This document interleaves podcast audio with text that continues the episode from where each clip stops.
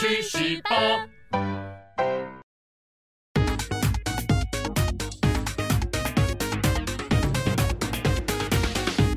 人生自古谁无死，曾闻何须看报纸。大家好，欢迎收看《去史吧》，哈哈，我是翟大叔，很高兴呢，又到了跟大家聊一聊二战这场战争的时间了。今天的故事呢，可以说是有欢笑也有泪水。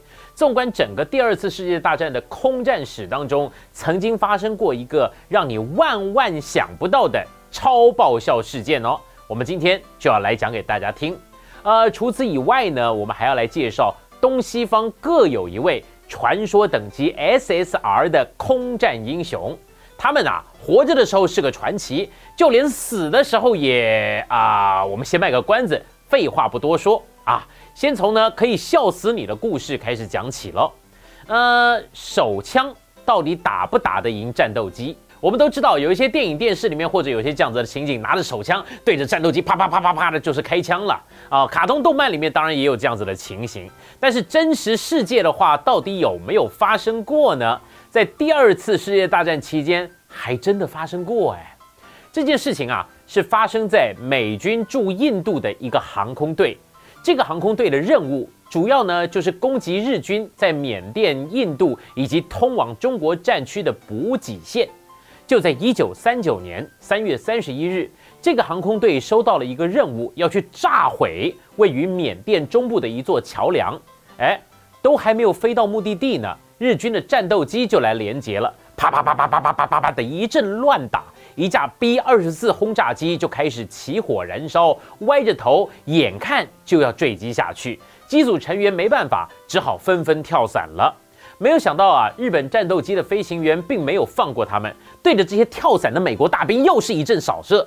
这个时候呢，B 二十四轰炸机的副驾驶欧文伯格特少尉，他其实呢只有手臂被打到轻伤，他很聪明，立刻垂头摆手，开始装死了。也不知道这个日本飞行员当时脑袋是被什么神秘力量给打到了，他居然放慢了战机的速度，凑近过来想看看这些跳伞的人是不是真的死了。就在他缓缓飞过伯格特少尉身边的时候，少尉从他怀里掏出他的 M 一九一一手枪，对着刚刚从他脚下飞过的那架飞机，啪啪啪啪开了四枪，对准驾驶舱开了四枪，就这么刚好，其中的一颗子弹打爆了日本飞行员的头，零式战斗机就开始旋转坠落。这是第二次世界大战里面唯一有记录的用手枪就击落战斗机的那一次。那么日本的飞行员都是这么傻的吗？啊，不不不不，当然不是嘛。有一句话是这么说的啊：世界上面其实并没有普通的战斗机飞行员这件事。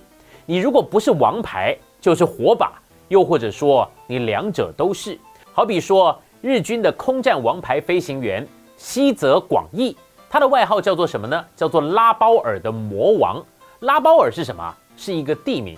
这是日本在第二次世界大战期间太平洋战区的一个重要军事基地，位置呢大概在现今的印尼的附近。那至于为什么叫做魔王呢？我想应该不用解释了。西泽广义的战机呢，根据当时的部队记录报告呢，是打下了一百五十架。根据他自己寄回家的信里面记着，一共击落的是一百四十三架。而在战后的考证，考虑到有些看似击落的飞机，其实最后摇摇晃晃着飞回基地。又或者是说，其实已经被队友击落，他只是来补刀的。一个比较准确的数字应该是八十七架左右。有一位同僚啊，曾经如此的描述过他：我从来没有看到过能像西泽这样驾驶临战的飞机的人。他的飞行记录让人目瞪口呆，出人意料，并且难以置信。到了战争的末期，西泽广义其实是有一点落寞的。大家都要知道，日本的主要对手其实是美国。不管是人力、物力跟技术力，日本跟美国都不是在同一个量级的程度。越是打下去，彼此之间的差异就是越大。但是隐隐约约之中，但求不要输得太难看就好，这种的感觉就浮现了出来了。于是呢，日本就使出了最后的战术，叫做神风特工队。神风特工队呢，对于日军的王牌飞行员造成了不少心灵上的伤害。有些人嗤之以鼻，说这根本就是让训练不足的年轻人去送死，搞不好什么也没撞到就被击落了。也有些人呢觉得，与其眼睁睁的看着国家战败，还不如就干脆投入特工队吧，贡献最后生命的光辉啊。西泽广义就是属于后者。不过呢，当他跟上司提出这个要求的时候，他立刻就被拒绝了。毕竟他是王牌嘛，对国家很有用的，不像那些菜鸟。但是呢，他的座机就没有那么幸运了，上面装满了炸弹，交给了另外一个年轻人飞去当神风特工队，炸了。没有了座机的西泽广义，跟其他几名相同命运的飞行员搭乘了运输机，准备前往吕宋岛领取新装备。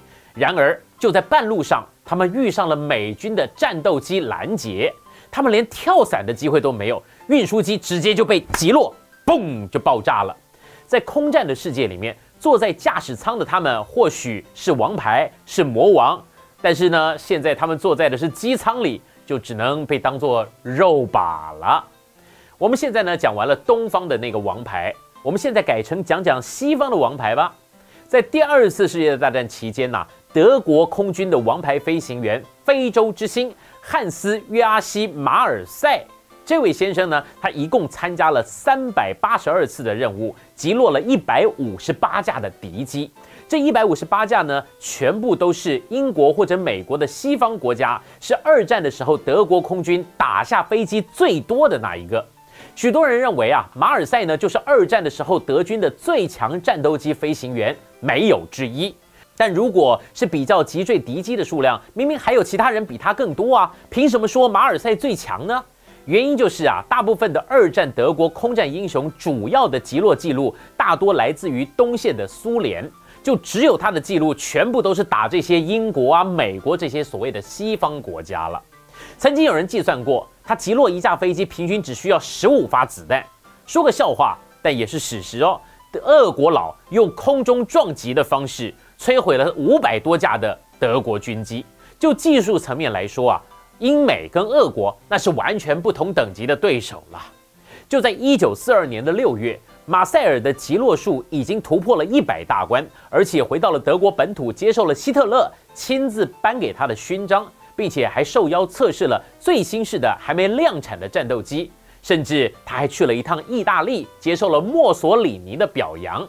直到八月，他才再度回到北非战区。然而，只不过一个多月的时间，他的战机就迅速累积到了一百五十八架。光光是九月一号那一天，马尔赛就创下了在十分钟之内击落了八架敌机的战绩。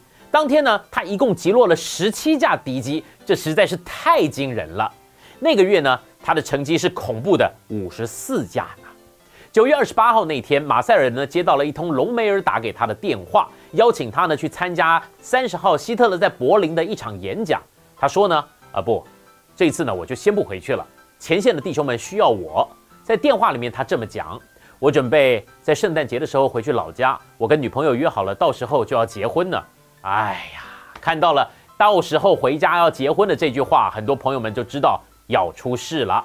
就在九月三十号的当天上午，本来人应该在柏林的马塞尔，开着全新型号的战机升空执行轰炸机的护航任务，在返回基地的半路上，引擎莫名的起火冒烟，忍受了五分钟的浓烟以后，火势却完全没有变小，他只好跳伞弃机。然而，直到坠地，降落伞始终没有张开。随后赶到的军医认为，应该是跳伞的时候撞到了飞机的尾翼，使他瞬间失去了知觉，自然没有办法打开自己的降落伞。非洲之星就是这么意外地迎接了自己的死期，就在他人生最辉煌的时刻。人的一生啊，有的时候就是千变万化，难以捉摸。西泽广义跟马塞尔是这样，那个被手枪打死的日本飞行员又何尝不是呢？麻烦大家趁着还有能力的时候，把握当下，陪伴家人。共勉之了。